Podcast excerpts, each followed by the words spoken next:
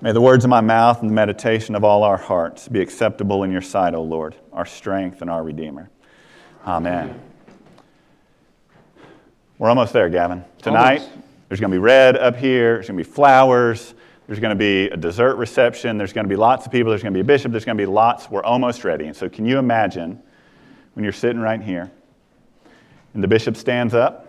And there's this point in the service, right? It's kind of like a wedding. There's a point in the ordination service where the bishop's going to stand up. He's doing a lot of things. And he says, Y'all. He probably won't say y'all because the prayer book doesn't have y'all. Mm-hmm. But he'll say, Beloved, something fancy. He's going to say, Y'all. If you know any reason why this guy should not be a priest, say it now. Right? Can you imagine? The doors fling open and someone just comes in here and they're just saying all sorts of nonsense but it happens at that moment when your ministry is about to begin. Yeah. That's not going to, hopefully that doesn't happen. I don't, I don't know about your past. We got a seminary buddy here. What do you know about Mitchell and seminary?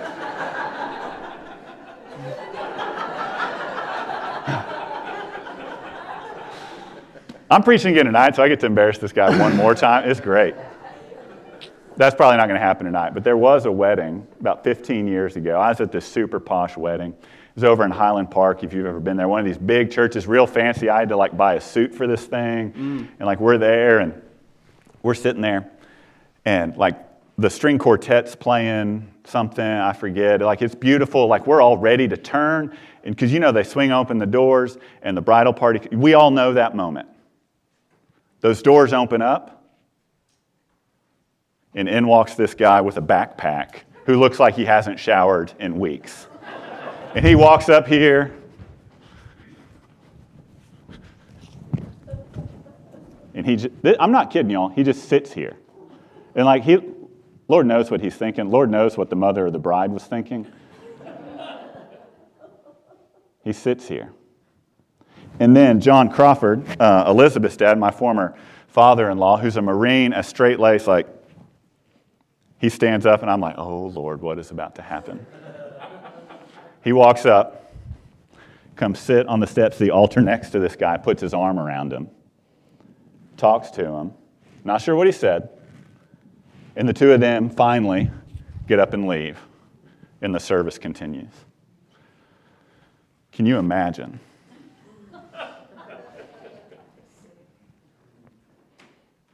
Jesus had something like that happen in our gospel today, right?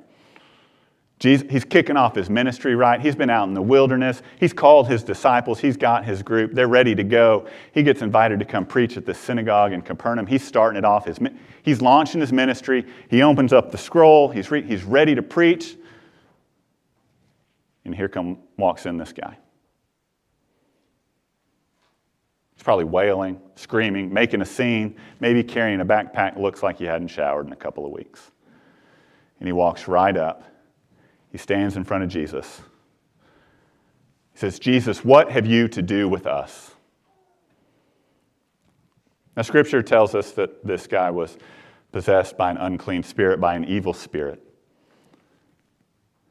So there's this encounter. Jesus has this opportunity. Jesus looks at this man and says, Be silent, come out of him. This isn't so much a healing as it is an exorcism, really. And so I think it's important to know a little bit about this question that was asked of Jesus.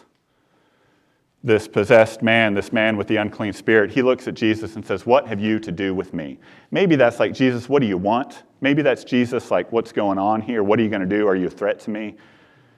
But one way the Greek can be understood is these evil spirits came to Jesus and said, Jesus, tell me what's yours and what's mine. Because evil wants to claim everything.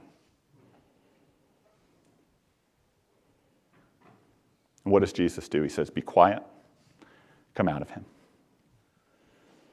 And then he heals him. Jesus doesn't dismiss this guy. Jesus looks at a person created and loved. Jesus loves y'all. when confronted with evil, Jesus loves. When evil says what's yours and what's mine, Jesus loves. The world still asks that question every single day. The world, evil, hatred, violence, oppression, it asks, What's yours and what's mine? Because evil wants to claim it all.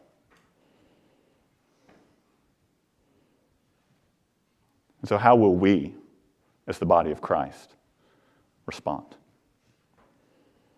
If I look back over this past year, some of the ways we've responded is evil tries to say something about our LGBTQ siblings, particularly the youth. Evil tries to say you don't belong. Evil tries to say you can't get books that share your experience. Evil tries to say to hell with you. And Jesus loves y'all. And so we do something like we host uh, back in February, we hosted a forum where we got together, and there were about 20, 30 of y'all, and about 30 people from the community that came together because we want to talk how can we better understand the experience of our siblings? How can we, as the church, love y'all?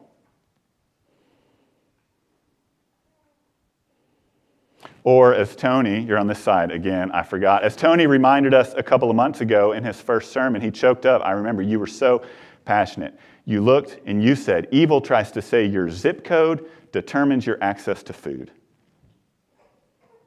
Evil tries to say that. And we say, we can collect enough corn.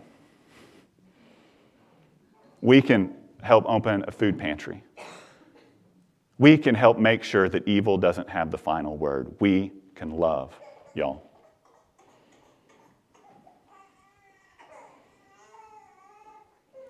Evil tries to say that folks in difficult and broken home situations in the foster care system that they're left to their own devices, they're left to their trash bag of clothes, they're left to whatever. And you're on your own. Evil tries to say that. And then we have some ladies who in the spring said, "Hey, evil does not have the final word. Can we collect things for them?" And so, if you remember, we loaded this up. We blessed 104 backpacks full of books and pajamas and flashlights and all sorts of things, and a little tag on it that said, Be you, beloved. Evil tries to say something, and Jesus loves y'all. That's what we've done and evil still rears its ugly head. There's more work to be done. A couple things we're going to do is evil tries to say that a hospital visit is going to bankrupt your family. And so for Lent, we're going to collect money with an organization that helps pay off medical debt. And I want us to collect $10,000. That'll eliminate a million dollars worth of medical debt. Because evil doesn't have the final word.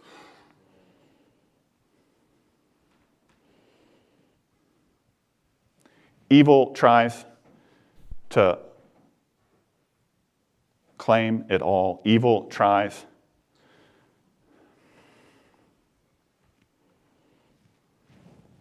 You reminded us a week or two ago. You said, anytime we put up a wall, Jesus is on the other side. Anytime we put up razor wire, Jesus is on the other side. We can talk politics. We, right? We can talk law. We can have a discussion about that. We don't call people vermin. We don't put up razor wire because Jesus is on the other side. So, another thing we're going to do, I had conversations last week with people from Catholic Charities Fort Worth. They're the statewide refugee resettlement agency. The state of Texas works with Catholic Charities Fort Worth around the state when folks show up on our doorstep escaping unimaginable situations. They got nothing. And so Catholic Charities wants to figure out how can people, how can churches walk alongside these folks. Don't know what it's going to look like. Just had some meetings. Catholic Charities is trying to figure it out. But we're going to, we don't know what we're going to do, but we're going to love y'all. Because evil tries to claim it all.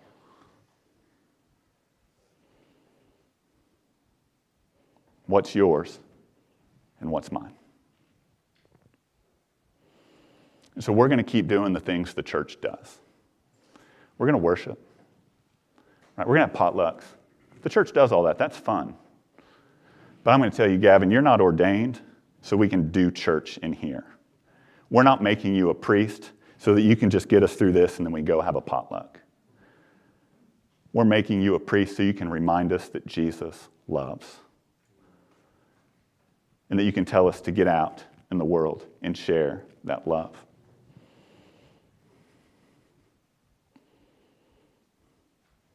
And so I need y'all's help.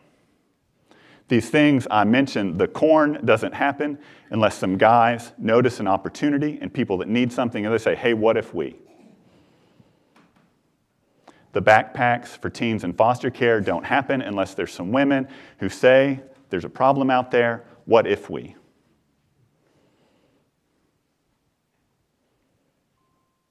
We know evil is out there. And so, where do we see evil trying to lay claim? Look for it.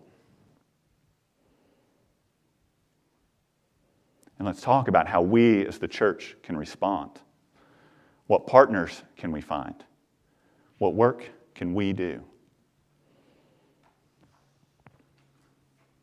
Because we know the end of the story. We know that evil has been defeated. As much as it tries to pop back up, as much as it tries to lay hold of our lives, as much as evil tries to claim the world. It knows it's been defeated.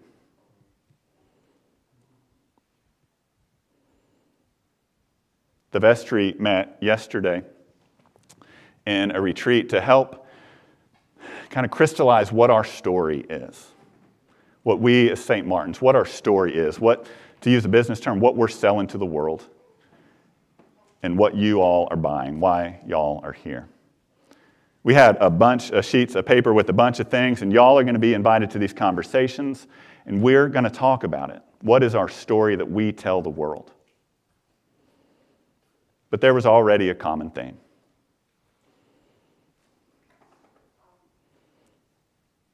I know some of y'all have only started coming here in my time here, and so I know your story better than others, but I've heard stories from many of y'all.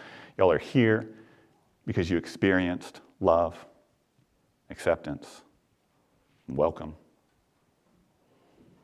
You're here because this is a place that goes out and proclaims God's love to the world. We're going to keep doing that. We can't solve it everywhere, right? But this little corner in northeast Tarrant County, our parish, these towns around here,